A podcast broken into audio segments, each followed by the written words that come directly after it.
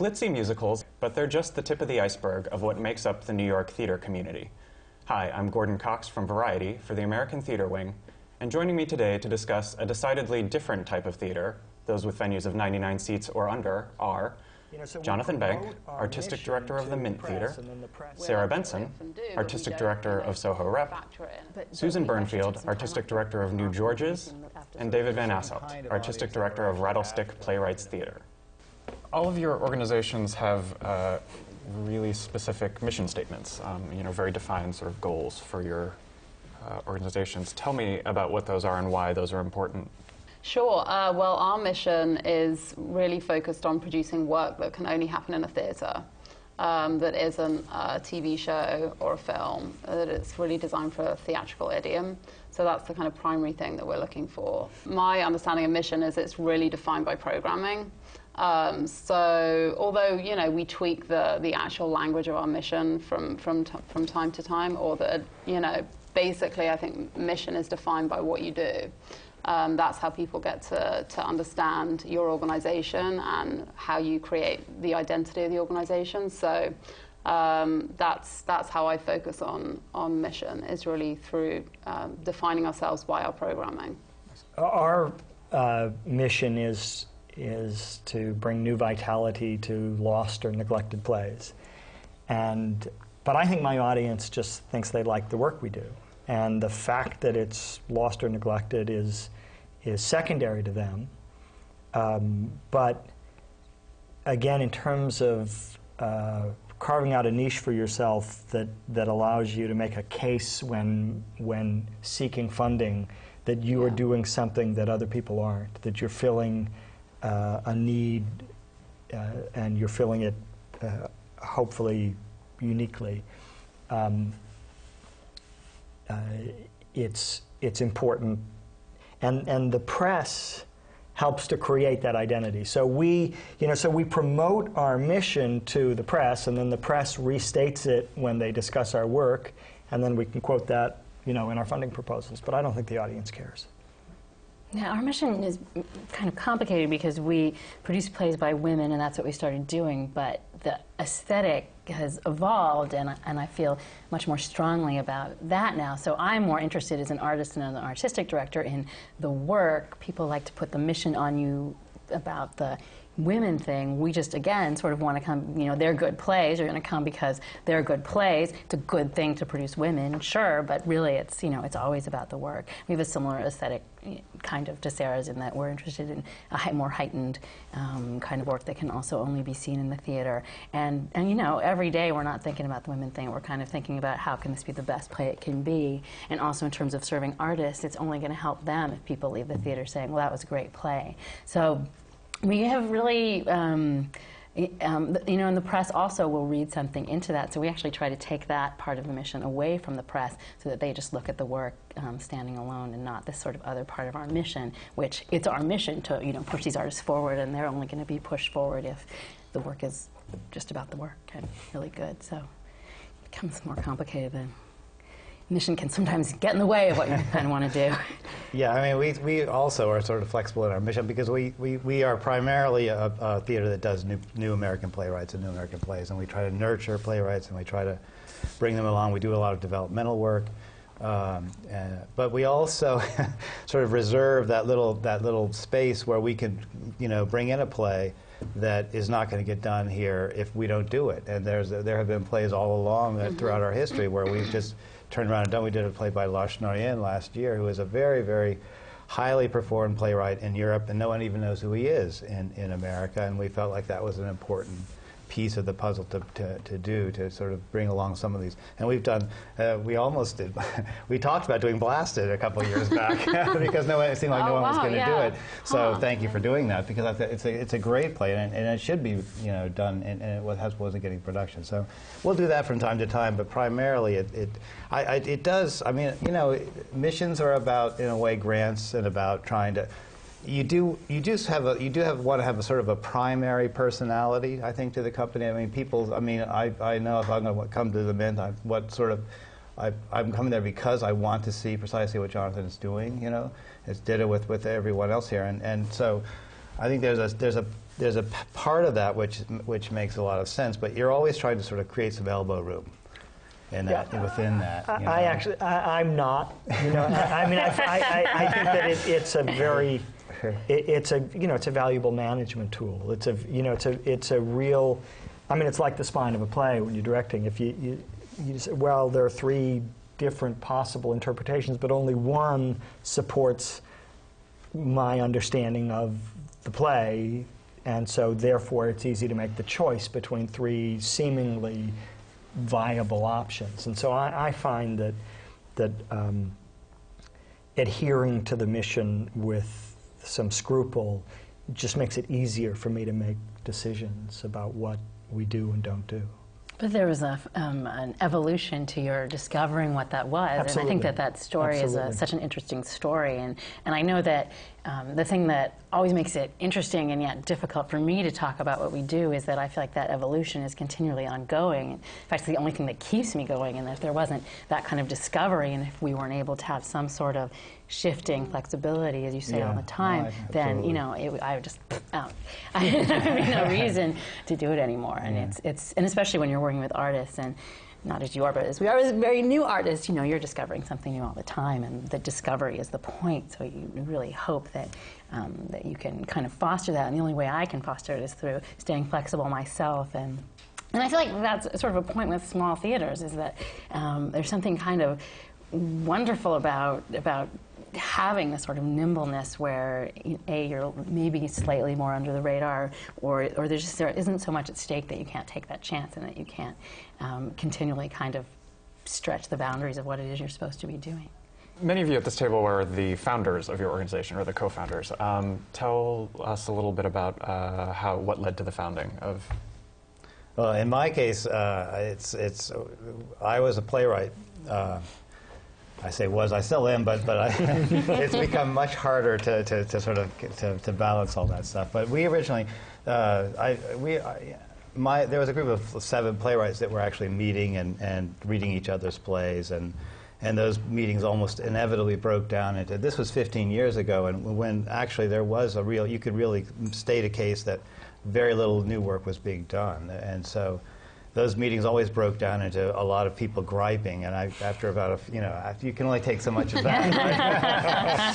so I said, at some point, I said, well, let's just so let's just let's make a company and start it ourselves. And we and we sort of we were sort of a, what what 13P is right now. We we sort of were that originally. We there were seven of us, and we and we just did each other's plays for the first couple of years, and we just sort of figured things out. And then at a certain point you have to sort of decide whether, okay, now we, we, we'd, we'd gotten a little bit of a reputation as a company, and you sort of have to decide, okay, now are we a company and are we now supporting new work and what's our mission and all, all those questions come up. And at that point, we decided uh, that we, yeah, we would be a company and we would support new, not just the seven of us, but you know, whoever came our way. And uh, so the person that, that founded the company with me, Gary Bonasorte, and myself, we said like, we put it to a vote, and everyone said, "Yeah, yeah, let's do that." And then immediately the other five left. so, so that's the origin of, of, of, the, of a company in a sense. Uh, the two that, that stayed on really, you know, were interested in, in, in nurturing and going on and doing that. And uh, so, in a nutshell, that's our that's our story. And you, you founded your organization. I did. Um, I was an actor, and the genesis of our organization was really, as so many smaller theaters are, was really so that we could work. And it seemed like if it could work, if we wanted good parts, plays by women might have them. And, um, and I really had no, I didn't know anything about new work. I had never been in a new play. I'd never even thought about new plays. I was looking for plays to do and couldn't find any. Um, and I just sort of thought, well, there must be playwrights who are like me, who are thinking about the same things, and how do I find them? And so I kind of set out on this journey to find them. Found it oddly difficult, and it seemed like there wasn't. They didn't know each other. You know, once I met one playwright, I thought she would know everybody, and then they would they would really have some kind of a grouping. And, and this was in the very early '90s, in '91 and '92, and. Um, that just didn't seem to exist. So eventually, what happened was our, our company really evolved toward becoming that community and toward um, people really knowing each other and doing a lot of fixing up playwrights with directors and, and things like that, as well as producing. We produced a lot in the first two years, and there was a similar sort of starting out with a lot of people and people falling away, and the crazy person who really wanted to keep going, continuing, and just going blindly into the future, um, which I think is in some ways necessary. And the acting fell away somewhere along there. Became a playwright after knowing the playwrights, um, but the but. Um, but, but we actually took some time after, off from producing the, after the first few years because it was just so daunting and it was so hard to find an audience and this community thing wasn't happening because there were so many artists and we just wanted to get to know them and, and, and develop their work. And I realized there was this thing called development, both for plays and artists. And so we founded this workspace called the room and started doing things there. And that became much more comfortable and it kind of um, became much more the company i wanted to be a part of and, um, and, and the community that i wanted to be a part of. And so that's kind of grown from there. And, and obviously we started producing pretty soon after because once you start working on plays you have plays to produce and you have things that you want to see. Um, but it's, it's been long and slow but also good. We're still here. I'm not the founder of, of the Mint, but I, I'm the author of the mission. So you know there there was a you know an entity that was the Mint that I uh, that was founded by a fellow I went to school with um, uh, many years ago, and and he started the company in the early '90s, and I got involved a little bit later, and um, and ultimately there was a transition, and then it took. Um, as, as Susan was referring to, it took it wasn't until 99 really that we kind of committed to the mission of the lost or neglected place. Yeah, and I'm the fourth artistic director, so I'm very far from being the, the, the founder. And who are your audiences? Uh, well, we're really lucky in that we have a really young audience. Um, about 75% of our audience is under 40. Um, so, yeah, that's kind of our, I I mean, our base is, um, is growing, and what we're finding now, which is great, is that we're able to retain audiences that, you know, come down for one show who haven't been to the theatre before. They, they now keep coming back, which is really exciting. So, yeah, that's kind of our, our base.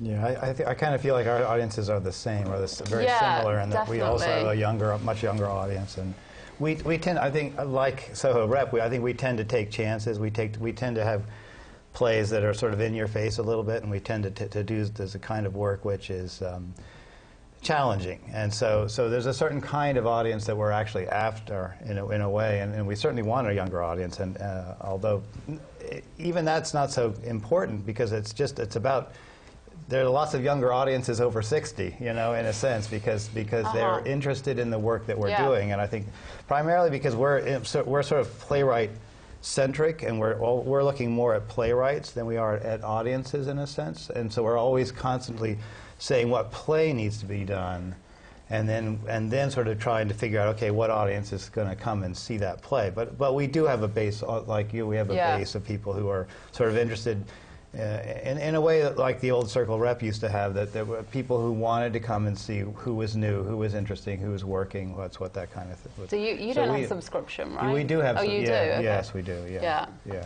Yeah, our audience is flipped, except that we're probably more than 75% over 40. and, you know, and our audiences are hardcore theater goers. I mean, they're- you know, they're, I think that by and large, they're the people who are going five times a month and, and upwards. And, um, and we're just in the loop of things that, that people who want to stay on top of everything that's going on, you know, they include us. We, um, you know, I feel the same way that, that David was describing is that, you know, our programming decisions are based on the plays, the what play needs to be done, not what does the audience want to see. You know, I'm confident that um, that audience will turn out. Um, you know, we have a core, but we don't sell a subscription. We don't obligate anybody to see anything that they're not inclined to see, and um, uh, and you know, we and we don't study demographics because it, it doesn't really matter to us. Uh, you know, the important thing is is to do the plays that you feel passionate about and uh, communicate your passion, and uh, and an audience will respond to that, or the right audience will respond to that and turn out. Yeah, we're also very artist focused, and, and really it's only in the last couple of years that we've had time to even think about the audience coming in. But since then, we've been working harder, we've experienced a lot more retention, and they're also younger audience, probably similar. Do you, you mentioned you have uh, subscription subscribers. Do none of the rest of you do? Have you talked about it? And what are the advantages of having them and not having them? We, we don't really have the human resources to handle subscribers, and also I feel very much like Jonathan does about people making a decision to come and see individual projects. And we're so project based in the way we work generally, and that, and we're really trying to make a separate kind of event out of each project under our rubric um, every time that it almost doesn't make sense to us to work seasonally and try to connect them in that way. Yeah, I mean, I, honestly, when we when we started subscribers, um, it was more because people came to us and said, you know, can we just get, can we just have a Discount all the subscription? I mean, we're coming all the time anyway, and, and we've never pushed it. I think that's the I think the difference is that we don't push it at all. It's it's never been something that we've gone because I think that's right. That your plays are, especially with us, we're very eclectic. And we are, we're, you know, because we're doing, we're looking at, at playwrights and trying to find just a voice and, and talent. We're never looking at, you know, I think with subscribers, the tendency is that you're going to want to do the same play over and over again. I think that, you know, to a certain extent, there's a subscriber who wants to come and see the same, you know, play. And I think I- or, or to the contrary, actually, I think you could make the case that, this, that, that if you are programming a season meant to look good on a brochure, you're Oh, yeah. creating false true, uh, yeah. distinctions. You know, you're, you're, Yes. cre- Right. you're Right.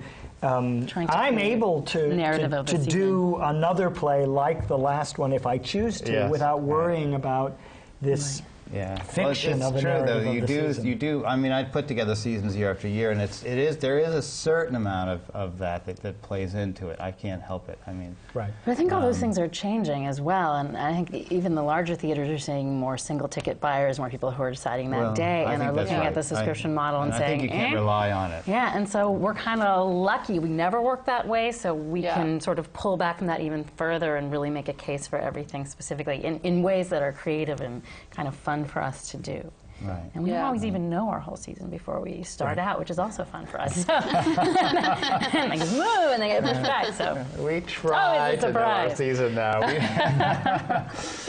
But we're also at, a, at, a, at an odd juncture in our history, and that is that, that the, you know the playwrights that we started with mm, 15 years ago are now they're they're, they're now at a point in their careers where they really, sh- in a sense, there's a, you could make a case and say, well. Rattlestick shouldn't be doing them anymore, but but they keep coming back. I mean, next season we're doing an Adam Rapp play, a Lucy Thurber play, no doubt, a Craig Wright play, and and I'm beginning to. We're sort of at a, at a little crisis here because we're feeling like, okay, you know, in terms of that mission that you brought up earlier, what, what so are we, you know, how do we figure this out? How do we continue to have to, Yeah. you know, if these playwrights who we've supported all their careers and they keep coming back and say, yeah, but don't, don't give up, you know, don't stop. How do we how do we sort of juggle the two sides of that? How do we, you know, how do we? And I'm sure that you know, and you guys have have playwrights you've done over and over again.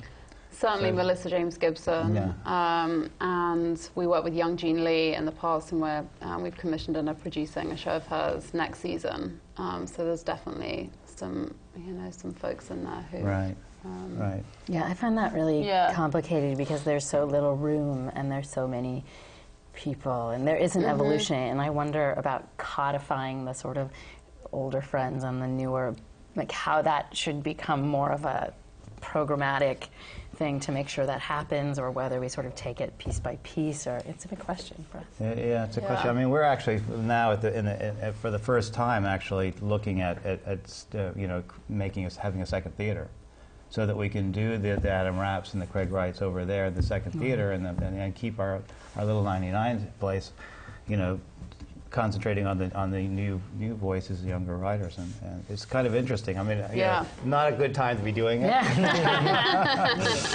because uh, you know the uh, finances are getting very very tough. But but so we're looking at partner partnership kind of things, and Yeah. we're going to partner up with the Barrow Street Theater, for instance, next season, and doing a couple shows there, and and try to so so we're going to and we're also adding a theater in San Francisco, believe it or not. We're actually going to do two shows a year out there Wow, to, to enable us to, to do, you know, to again, to, to try to find sort of weird and new locations to, to help playwrights to get a show up with it that, you know, otherwise it w- wouldn't be done. So we're sort of at a juncture right now trying to figure out how to, you know, how to expand and, and still keep the mission intact in a way, but still do all these, you know, the projects that we want to do.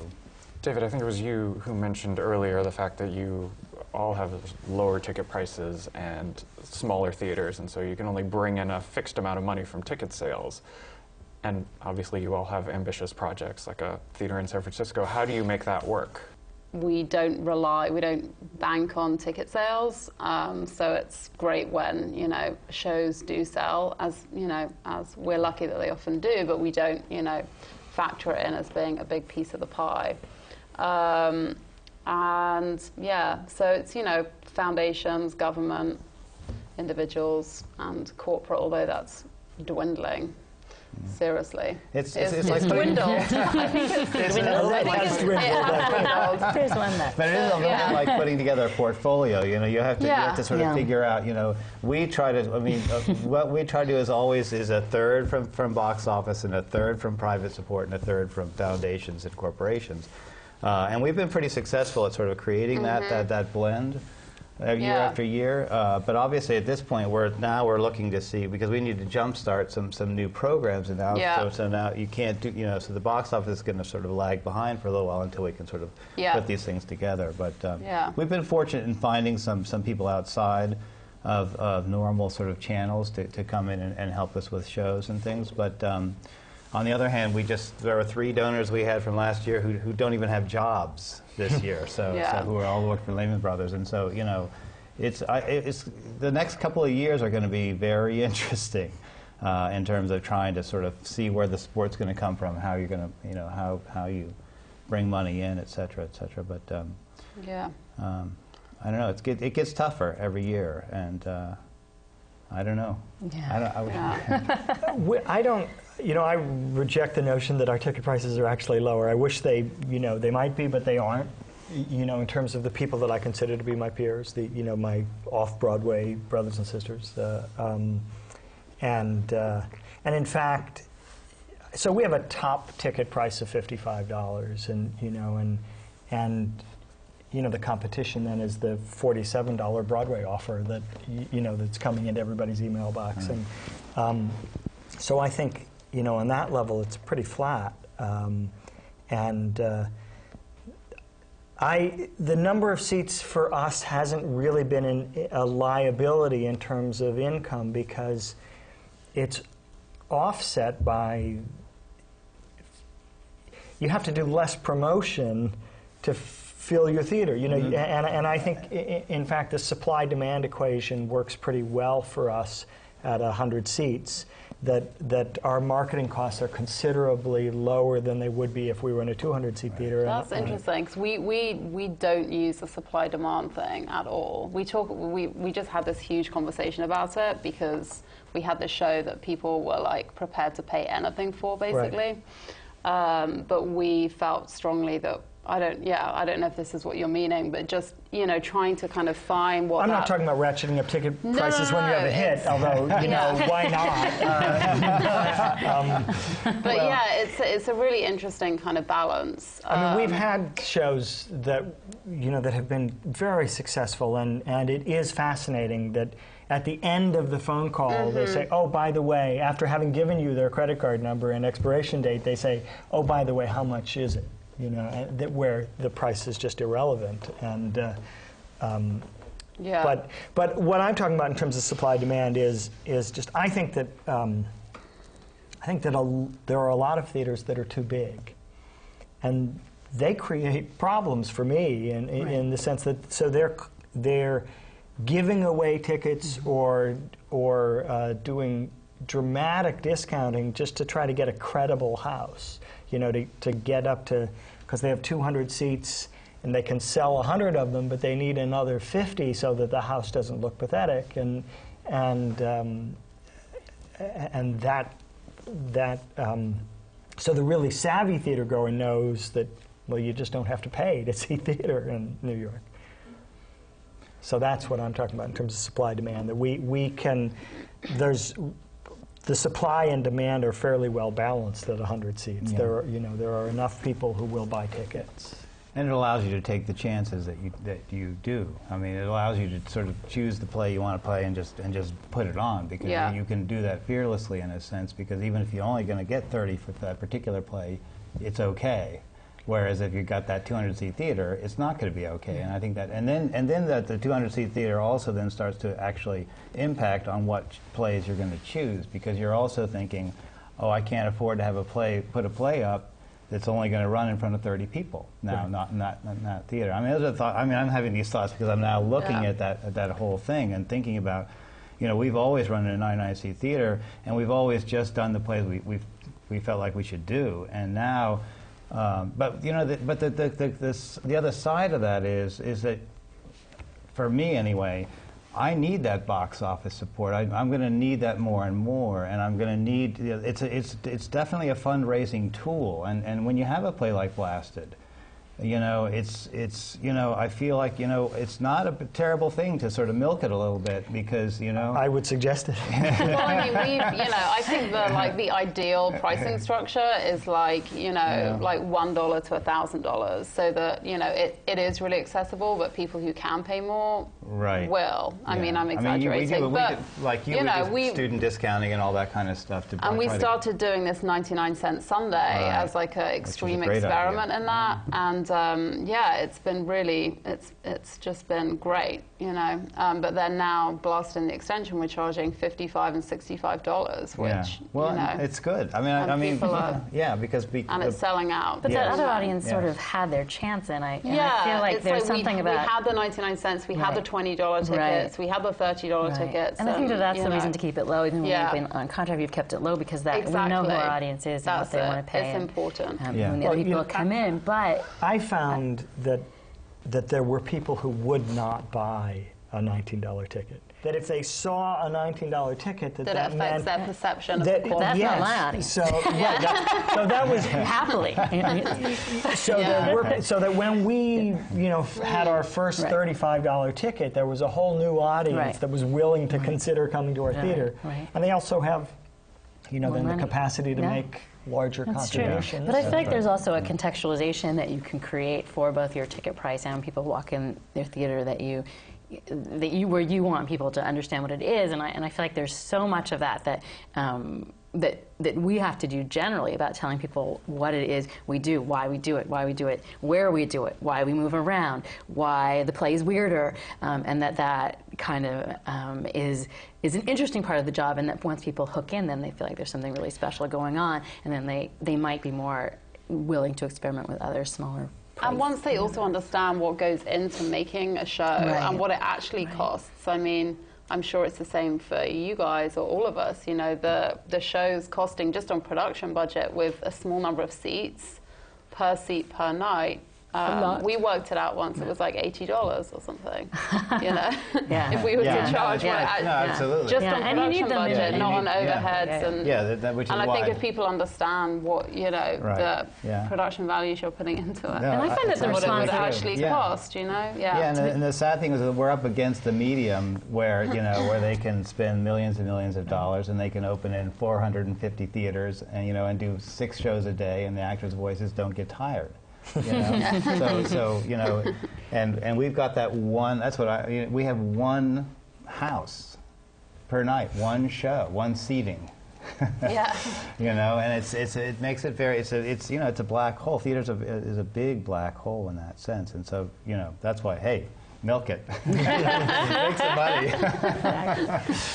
you know, With smaller production budgets than a larger off Broadway theater or a Broadway nonprofit, uh, do you find that your access to uh, the talent pool is limited?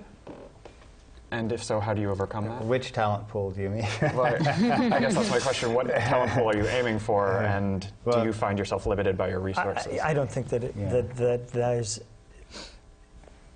you know, the difference between working at my theater and working at an off-Broadway theater that's twice as big, it still falls short of a living wage. You know, the, so the so. Um, I mean, it does happen that an actor has to make a decision sometimes that comes down to a hundred a week, but mostly they can't you know you either can afford to do theater because you have a because you just did a commercial or because you just shot an episode of law and order or you just can't afford to do it um, and the difference between making 375 and five and a quarter you know isn't the determining factor And we do work that people want to do, that artists want to do. It's and the so I find that trumps Yeah. it I think 80% that's of the time. says It's it very rare. Yeah. Very rare, Because even all- teeny as we are. Yeah, all our We projects falling. I'm, are, uh, you know, Yeah. they, they attract the artists, and so, and, and you know, each, each we we rely on that. You know, we get great, we get terrific uh, talent down there in that ti- in our little theater, and, and uh, it's because they want to be in those plays, and, and they're willing to do whatever it takes to be in them. You know, so Yeah, we feel the same. We're, you know, we're really, we feel really lucky to be able to work with the actors and the designers that, that we do. And it's something very intimate, I think, with both the audiences and the artists, where um, w- we're so present because we know that it's this small, handcrafted thing that people want to be a part of because that's the care that's gone into it. And I think that we see as producers, it's very much our job maintaining those relationships and making sure that the relationships are, are close and specific and caring. Um, you know, we're at the theater every night to greet the audience, and we're there to greet the greet the artists just as much. And we'll sit around during tech, the whole, you know, because we we're making this thing, and we want to make it clear that that's um, that's where our heart is, and, and we're on their side, and that, and, and I think that, that both both of those groups really feel that, and that's what I get out of it. I mean, if I wasn't hanging with the artists, there wouldn't be any point. and if I wasn't there shaking every single person's hand when they came in and making a curtain speech, what would be the point? I, I want to be present for all these people. They're, you know, that's that's the whole thing. Um, and and so I, and so I feel like the you know the difficulties and the things that are small and the money and, and all those things kind of go away when I realize that you know it's a really special relationship that I get to have with everyone who walks in the door, whether they're artists or audiences, and there's no corporate thing that's in the way. There's, there's absolutely nothing in the way. It's only this relationship, and that, that my understanding of what that is has been what's propelled my interest in continuing and what is, you know, the, really the most important thing for me.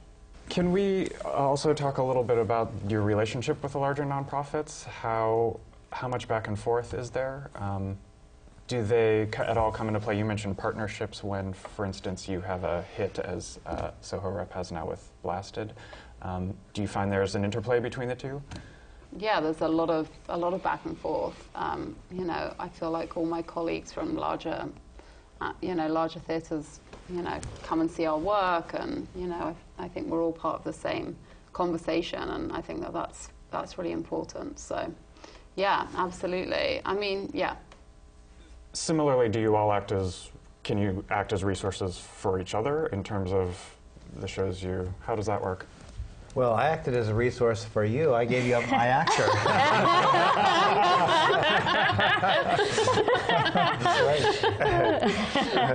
but I, you should explain yeah, the, the wonderful actor Reed Birney, who's, who's in Blasted, that's right, was was also Yes, was in in Stephen Geometry. Belber's Geometry of Fire, which is also a wonderful project. And um, yeah, so I, I think we would like. To, I would. I think we would like to, to act as resources for each other, and, and to a certain extent we do. But I, I- you know, it's we're all because we're all small, and it, and you know, we're all and- small and busy. But yes, I and think it's it's it's not. we, we But try the one we thing can. that's true is that we're not competitive. I mean, uh, we, the, I don't. Yeah. I mean, anybody who looks at a colleague as a competitor is wrong. And I think there's a lot of like uh, Yeah. script sharing and that kind of thing that I don't know about Yes. you guys, but Yeah, you know, yeah, we've definitely. certainly had a lot of Yeah. conversations. Yeah. And, And even if know, it's not like really specific, the community, you know, it. again, I still wouldn't be here if I didn't know other people who are going through the same thing, and the phone calls and the mentoring and Yeah. the off-the-record mentoring and the and just knowing each other, running into each other is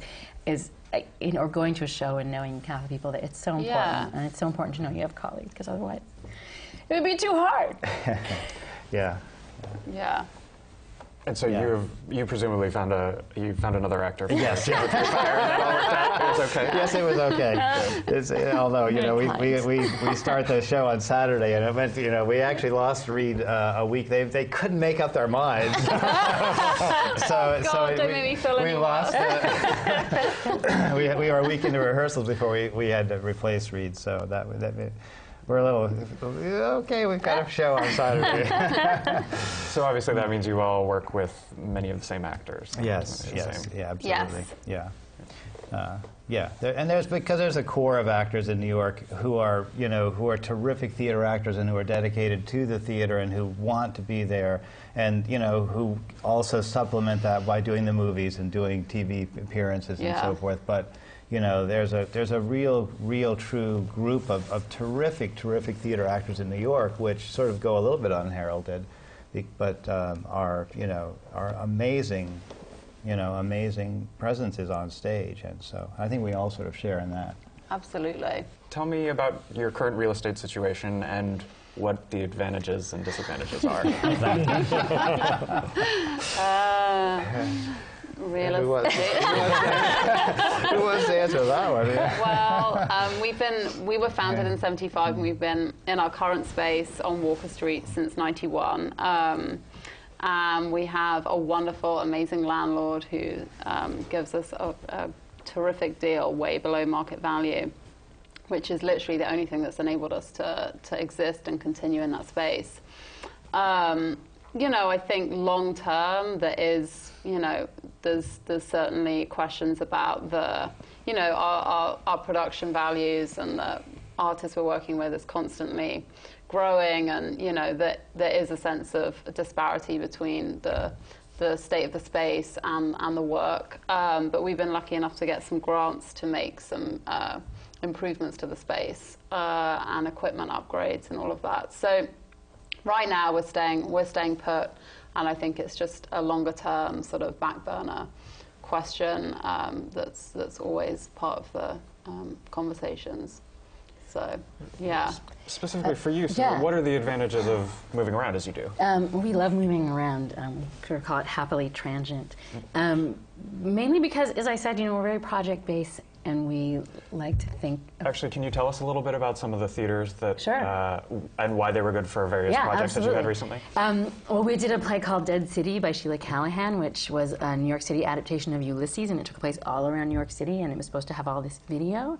Um, and I found when we developed it for about two years, and I found out about halfway through that time that 3LD, Three Legged Dog, was opening this new space in way lower Manhattan with all this video capacity. So we were the first residents of that theater, and there's just no way that we could have produced this gigantic, enormous play, which when I read, it just seemed like production challenge. Um, without having, without being able to be in that enormous space with the seven video projectors that they provided us with this residency there. And so we worked there. Um, we we did a very expansive and big play, Ear, at the 13th Street Theater, which is CSC's home. So that was those were those were two of the bigger projects that we've done, and it was just amazing to be able to give artists what they needed um, and to kind of look at. I, I sort of when we sit down and we look at a play and we really want to.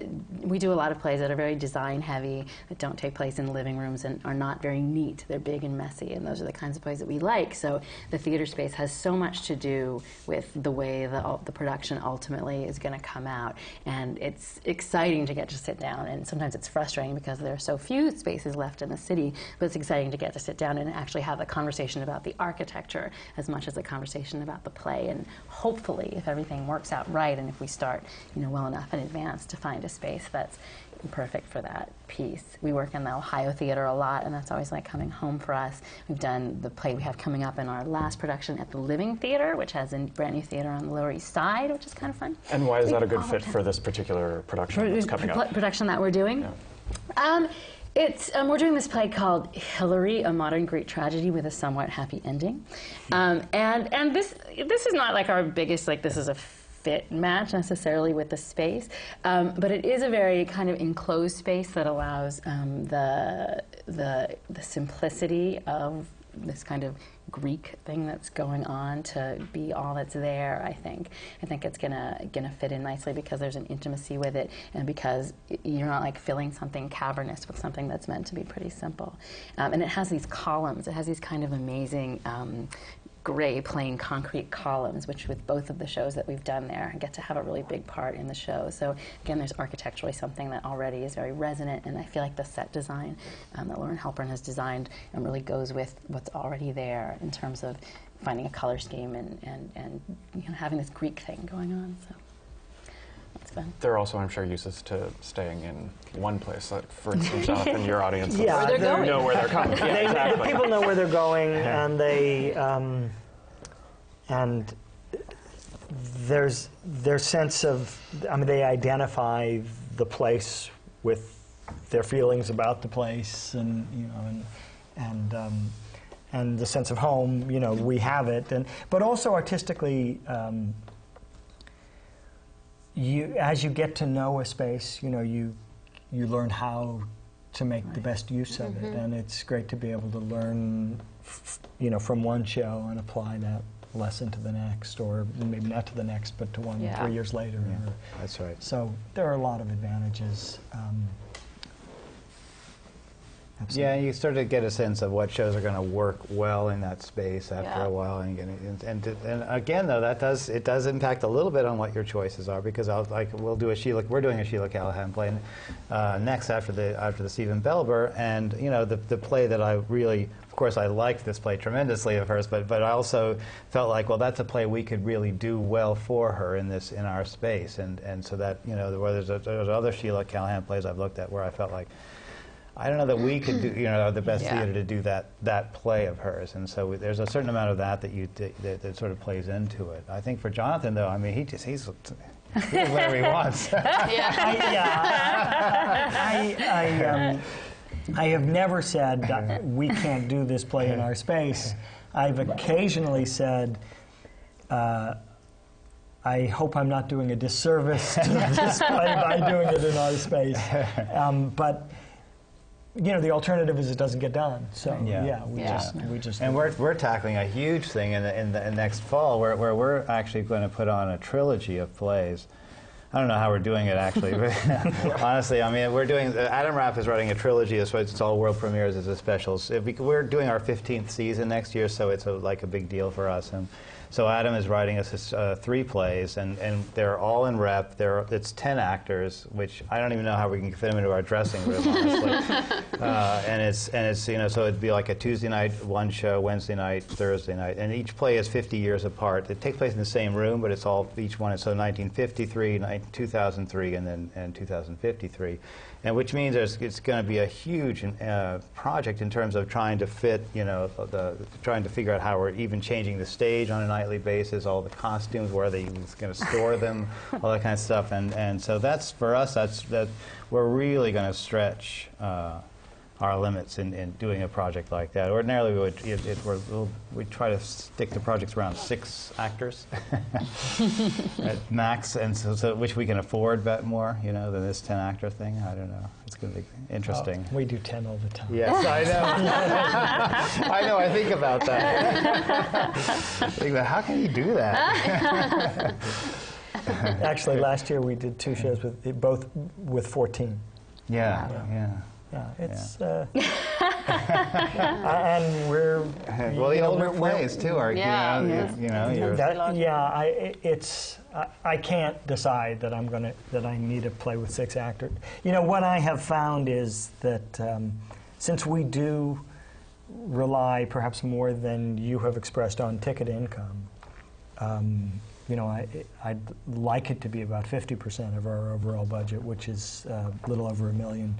Um, and sometimes it's less than that. But um, the only way that I am confident that I can sell tickets is if I do plays that I'm confident are worth doing. And you know, and, and you just have to set aside the economic considerations. In the, in, in the sense, if you, when you pick a play that is cheaper to do but not as good, you won't sell as many tickets. It's you know that that's clear to me that, that people buy tickets to good plays. Yes. Yes. I think that's a really scary thing um, coming up, especially I'm very interested in scope, and we've been trying, you know, with projects like Dead City to be bigger, to feel like there's more scope, to feel like I don't see scope on the stage, and all I want to see is something that's big and excites me. And if to you want to do the like- thing that you know that can only be done on the stage, Yeah. and yet it's one set, two characters, you know, you, you It's know, hard. it's hard. It's, That's it's, it. it's, Yeah. Yeah. So we're starting early with the design thing, and, and I think that it's it's a big question, being as small as we are, going into the current who knows what is is how do- you know does it mean the subject matter has to be more scopeful or more actors or something else that because I think real estate is a big question um, Yeah. going into that, and if we have to work in smaller theaters or if the bigger theaters no longer exist because. You know that's our biggest question: is will the theater be there next year? Um, you know, it's, uh, it's uh, scary for the, for the small theater with the big. Yeah. With marketing and advertising costs as high as they are, how do you find uh, how do you find your audiences? How do you reach them?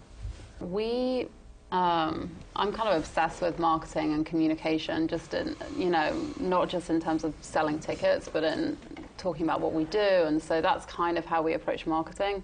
Um, it does obviously impact sales, but we really try and focus on communicating what we do to people. Um, so we don't take out that many ads just because, you know, as you say, the cost is prohibitive. Um, so we do a lot more sort of grassroots type stuff. Does the internet play a big role for yeah, any of you, or- absolutely, absolutely. We, we've been doing a lot more um, internet internet based um, and more sort of video interactive, that kind of that kind of stuff. Um, and also we do a lot of postering, a lot of flyering, all that kind of thing, um, which we found really really effective.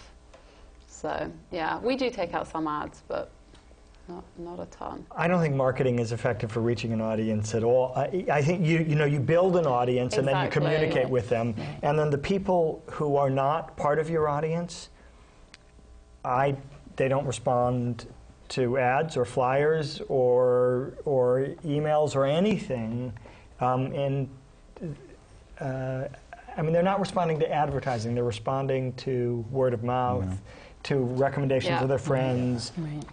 to reviews, but efforts that we have made to try to get new people into the theater uh, to make a commitment in advance of, say, a- an opening or any press or any performances have uh, the last couple of years just fallen entirely flat. So we, I mean, we use flyering to e- and emails and whatnot to get our existing audience to purchase tickets. Yeah. But strangers aren't buying tickets on the basis of, of internal communications. We tried something this time with Blasted where we did like uh, you know an advance buy, and we ended up like selling it out before we uh, even open, which was which was I mean we have a tiny house, but I think definitely doing more of the kind of advanced stuff.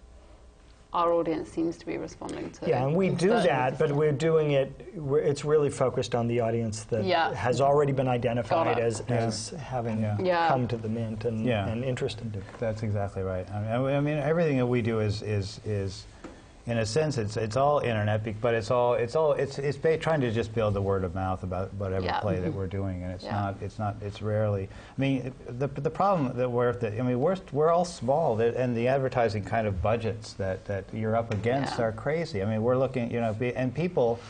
Are sort of used to Nike money. You know, Yeah. they're used to having 140 hits before they even.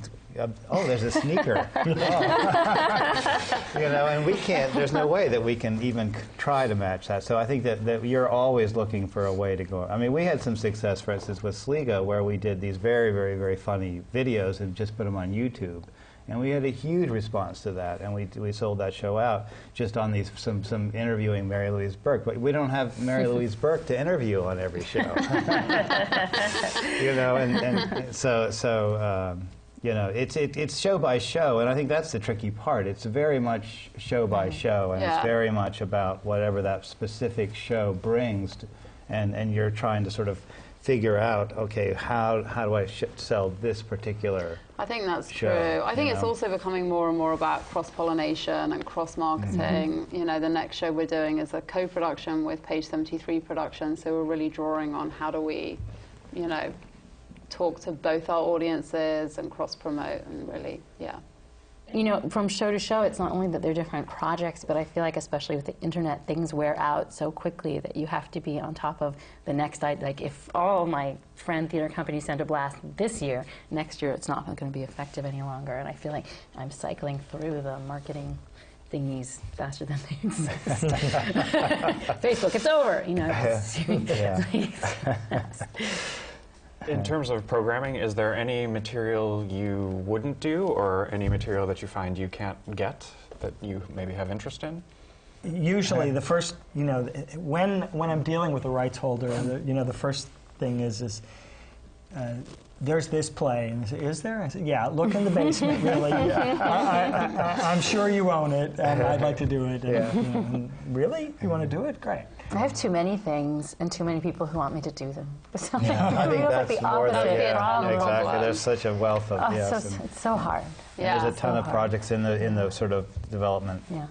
you know That's the problem. Yes, that you've There's got, like yes. six shows that I'm ready to program right now that we just don't have the space. You Yeah. know, we don't have the Yeah. space in our season for. Do you think that theaters your size are the last best hope for new playwriting and emerging playwrights? Mm. Coming from the UK and being over here, I think there's just like a wealth of amazing new American playwriting here right now. Um, and I, I, I feel pretty optimistic about the future of, of new writing here. So I think it, you know, it is all of us, but I, th- you know, I think the larger institutions are also responding to that. And you know, I, yeah, I think it's a really exciting time for American playwriting. Well, and the larger institutions are now opening smaller theaters. I mean, the Roundabout Yeah. has their, Yeah. you know, Yeah. Lincoln Center. They're both Yeah, right. opening their 99 seat spaces, or Yeah, uh, Yeah. to to do right that to work. accommodate that. Yeah, Right. exactly. yeah, yeah. exactly. yeah. Yeah. we've been good models. Do you want to be bigger than you are ever? Maybe a little bigger. well, I, I mean, I, I, I, we are since we're since we're actually looking at that question right now. The answer the answer is not really, but but y y there's also a sort of a, a model of what's successful that you you have to pay attention to. And, and in America, the model of success is you get bigger. And, and so there's a certain that plus there are certain plays and playwrights now that we that we sort of are, are our sort of that's our that's our stable um, that we know or we can sell 200 seats a night to. And so if I can, I feel like, well, you know, those plays, maybe we, we have to find a way to, to get those 200 seats a night because that's also going to help us do those other younger playwrights who can't. And so, yes, you, you, I would like to be bigger, but I'd like to be bigger and, and, and, and keep my co- that complete hands-on approach that, that that's but you know I think that all of us what we Yeah. like about what we do is that we're we do it all. We're, we're it's it's great. I mean you, you, you're, it's it's it's the ultimate in wish in, in, in wish fantasy right? You say oh I'll do a, I'll do this play. Oh there it is. You know and, and that's that's one of the great joys about, about you know you, you're actually working with all the people that, that you're that you and that's that's the, the, the downside I think of getting bigger is and the scary side of getting bigger for us is is is okay am I going to be able to now? If I'm doing two shows in San Francisco and six shows in New York which is our ultimate goal how much real participation am I going to have in those shows now? You know and that's the for me that's that's like oh I don't know. That's I, I got into this because I liked doing the individual hands-on stuff so to- to- to- I don't know. Uh, the, so the question, the, the answer is who knows? I, I have no idea. No, it's true. And I think that you know, it, it, there's a question of, of programmatically, whether you get bigger, as you're saying, or I feel like every time we have growth, it just goes into more support of the things that we already do. And every time I feel like, well, this means we're going to do more, it doesn't necessarily. It really means, well, just let's just make what we do better. And I feel like I, I felt like we were in a growth period, but now not a great time for that. But you know, but it, it, it asks different questions, and how can you sort of do what you're doing in the best way you can? I, I feel like I've been through, you know, in the last few years, you know, I, I I've, I understood the growth model wasn't necessarily the model, but you know, but there always are attractions to that, and I feel like I've, I've come through sort of a tunnel in terms of who we are and what our size is and how we can um, have the most impact with who we are. And I'm really so much more interested in that now that, um, that I, I know it's an interesting place. Yeah. You know, uh, uh, Yeah. uh, we've grown substantially in budget size, you're not in theater size, but not because we sought it, you know, just because we capitalized on opportunities. And I think if you, you know, if you prioritize growth, it probably will cost you something that you don't want to, that you can't afford. it's, um, But you certainly want, you know, nobody's locking the door and saying, we don't want any more people, or we don't want any more money. I think it's Yeah. a balance between you know size and identity, and um, you know I think for us we we don't necessarily want more seats, but we'd like to be able to program you know constantly year round. We have the work there to do it, and I think you know that's that's where we would like to grow, um, and we are growing there. So you know I think that's it. But you know, do we want 300 seats? No. No. we like being intimate and we like Yeah. that intense experience of, of going to the theatre that um, you get in a small space. All right, and I think that's a great place to end this discussion. Thank you all. Thank you for joining us. These programs are brought to you from the Graduate Center of the City University of New York in partnership with our friends at CUNY TV. On behalf of the American Theater Wing, I'm Gordon Cox, and thanks for joining us for another edition of Working in the Theater. I'm Ted Chapin, chairman of the American Theater Wing. The Wing has played a vital role in New York's theatrical life for more than 60 years. Best known for creating the Tony Awards, we stand for excellence, but we also support education in the theater, and our work reaches beyond Broadway in New York. The Working in the Theater television programs, which are supported by the Annenberg Foundation and the Dorothy Strelsin Foundation, are unequaled forums for discussions with today's most creative artists. Downstage Center's in depth radio interviews were created in conjunction with XM Satellite Radio and can be heard on our website. Our annual theater company grants support New York not for profits, and since they began, have distributed nearly $3 million. We are also pleased to be the home of the Jonathan Larson Grants, which support emerging composers and lyricists. For people who are starting their careers, we have a two week boot camp for aspiring actors from colleges across the country called Springboard NYC. And our theater intern group provides a forum for young people who are starting their careers to build a professional network. All of the American Theater Wing's educational and media programs are available for free on demand from our website, americantheaterwing.org. Thanks for your interest in the Wing, and thanks for watching.